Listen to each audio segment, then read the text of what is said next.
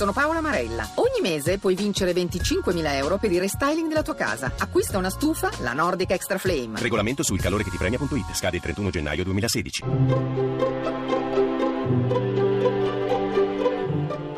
Il pensiero del giorno.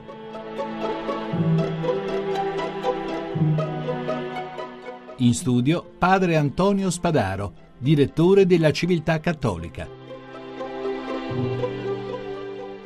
Il sinodo dei vescovi sulla famiglia si è chiuso da poco. Nel dibattito sono emerse quattro immagini che possono accompagnare sempre la nostra vita, la vita di tutti. Esse sono il treno, la porta, la fiaccola e il navigatore. Il treno. La Chiesa non deve essere come un convoglio in corsa che viaggia bello e veloce nel mondo, ma dal quale è impossibile prestare attenzione al panorama che ci circonda. Deve camminare attraverso le nostre strade a passo d'uomo, vedendo quello che realmente c'è.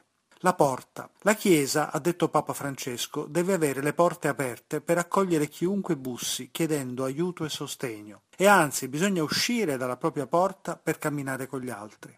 La fiaccola. La fiaccola è immagine del Vangelo portato in mezzo alla gente per illuminarla e accompagnarla, camminando insieme. La luce che illumina il cuore e la mente accende la fiamma della speranza in chi cammina nella notte. E infine il navigatore satellitare o GPS.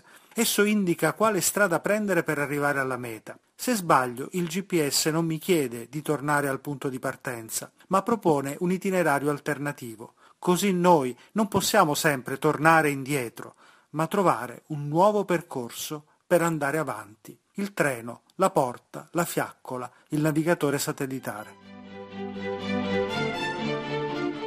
La trasmissione si può riascoltare e scaricare in podcast dal sito pensierodelgiorno.rai.it.